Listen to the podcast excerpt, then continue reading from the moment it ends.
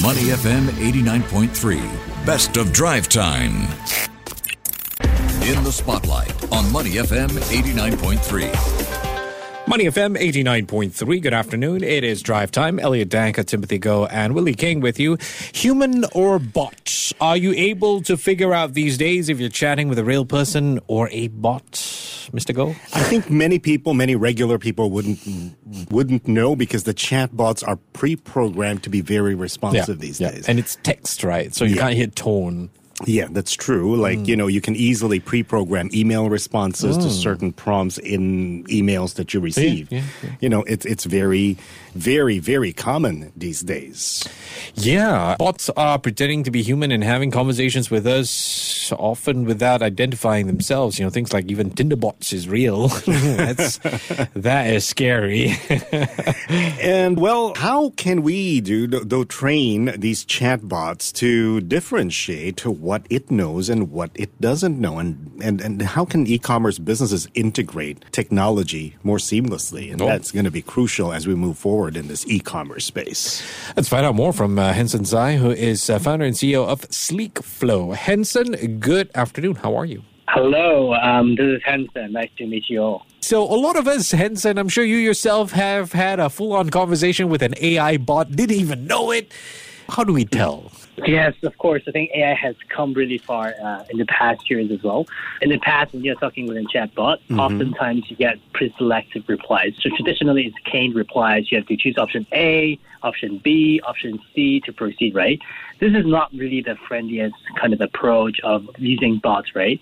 So it kind of migrates to something called natural language processing, which is kind of try to understand between your words and languages, what is your hidden meaning behind, and try to answer with your questions, etc. Right? But oftentimes, uh, I think people can easily spot it uh, right away because uh, they use very formal turn of languages. They make a lot of mistakes because they can't recall uh, some factual information as well. Until very recently, we have LM. We have more news about kind of chat GPT things, uh, and now we think AI is actually going to uh, the next generation. But having said that, I would say um, human touch is still the key in a lot of scenarios right now. So, Henson, can there ever be a time when humans and AI can happily coexist? Yes, of course, of course. I think a hybrid model uh, works really well, even in now in the future, because it helps ease the burden of let's say larger task and also support, um, for example, support team and sellers, uh, etc. Right. So I would say AI will be doing a lot more things when they have learned something about factual things, about an insurance policy, about support document, about answers that are widely available on the internet. But human would actually have to do the sales, the pitch. Uh, so I think they will coexist, and AI will be a tool to help humans. Okay, so how do we navigate all these challenges? As you mentioned, having AI as a tool to help humans, where do we draw the line? Where do we become, how do we ensure we don't become over dependent? Okay, I think um, we're all humans, and then we all know that um, kind of building that of relationship between um, humans is key.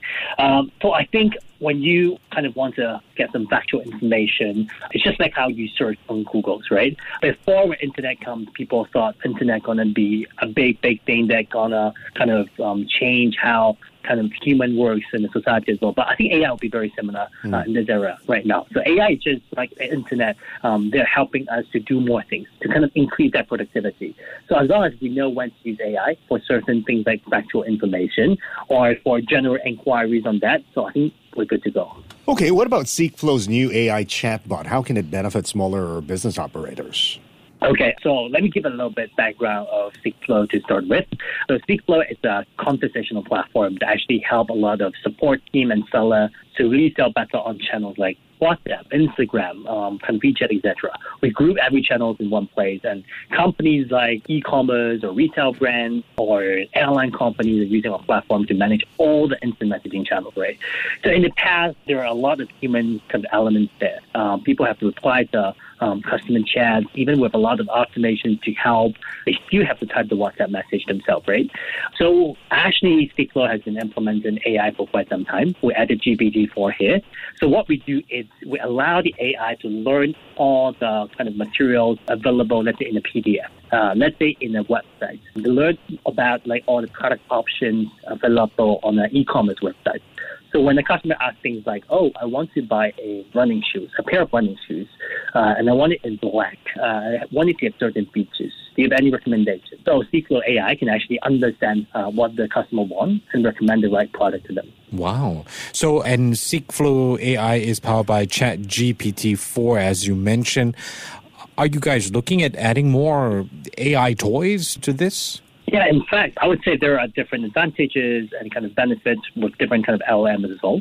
So we're actually um, launching um, options for customers to really choose from a range of LLMs as well. Some could be faster, some could be cheaper, some could be better for certain languages. So yes. So how is the system learning all of this?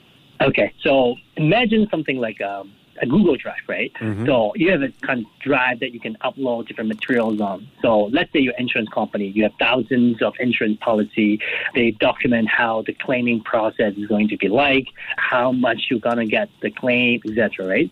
So you just upload all these kind of PDFs. Word document into that portal, and the AI learns every single information on that PDF. So that's the first way. Second way is you just type in your website, your URL, right? So you mm-hmm. just type in um, your company e-commerce website, and you list all the products and the color options there as well. The AI learns all of it like real time. So essentially, um, when customers ask questions, AI just reply answers the knowledge they get from the website URL. Okay. I mean, Henson, of course, we're talking about a world where you include AI. It's supposed to make, make things easier. You've touched on how it's about working with AI. But at the end of the day, it's also about growing your company. So tell us a bit about yeah. SleekFlow. How, how, how have you guys done as far as uh, the year and your revenue growth is concerned? Okay, so I think we were born in the kind of right era. So right now, if you look at Southeast Asia or even the world in general, right, we, we see a generation shift from people starting a company with emails and calls, right, or fax. Uh, but now people start a company with just social media chats and, and kind of messaging, right? Mm-hmm. As long as I open a WhatsApp or Instagram account, I can start doing businesses, right? So SleekFlow actually captured that kind of generation shift um, from traditional customer engagement channels to chat. And in the past three years, we have been expanding from Singapore, Hong Kong, uh, Malaysia, Indo, and actually to countries like um, UAE and Brazil as well, where a lot of the economies there are mobile first. People focus a lot on messaging. So yeah, we're growing fast and then expanding to multiple countries. Okay, what is next though for the for the future? What are what's in the pipeline? What I want to know is, will you be able to use like AI chatbots and all this, or could they be able to tell how a person is feeling? For mm-hmm. example, if they're buying something, or they're close to buying something, or maybe very skeptical about something, will, would a chatbot be able to recognize this? So I think there are a couple of stages, right? First of all, we want to enable AI to be a tool for different human agents. For example, we can recommend the right replies. So let's say a customer asks the question, where is my order? Uh, when will that be arriving to my home? So AI can actually suggest an answer uh, because they have all the information about the tracking. So that's mm-hmm. the first recommended reply phase. The second phase would be a fully automated kind of sales and support things. So just like um, when you ask the questions, uh, about an insurance claiming processes. They can actually be a full customer support agent and then resolve um, service tickets for the company as well. So a fully automated chatbot that sell and also that support customers. By selling, I mean that they can actually um, have the payment actually done as well on channels like WhatsApp. So that's the second phase. Mm-hmm. The third one would be quite amazing. That would call predictive analytics. So the AI actually know what the customers want before the customer even know they want this. For example, you buy a skincare product, um, they know that you might be finishing it very soon, mm-hmm. so they offer you a discount, enrolling you into a marketing campaigns and send you the right message at the right time, and then actually talk to you to guide you to buy the right products. So I would say that predictive analytics and putting it into a marketing perspective will be the final stage here. All right, we've been speaking with uh, Henson Tsai, who's the founder and CEO of SleekFlow. Uh, certainly sounds like quite an exciting future ahead. Henson, thank you for your time. You take care and have a great weekend ahead, yeah? Thank you so much, Elliot and Tim.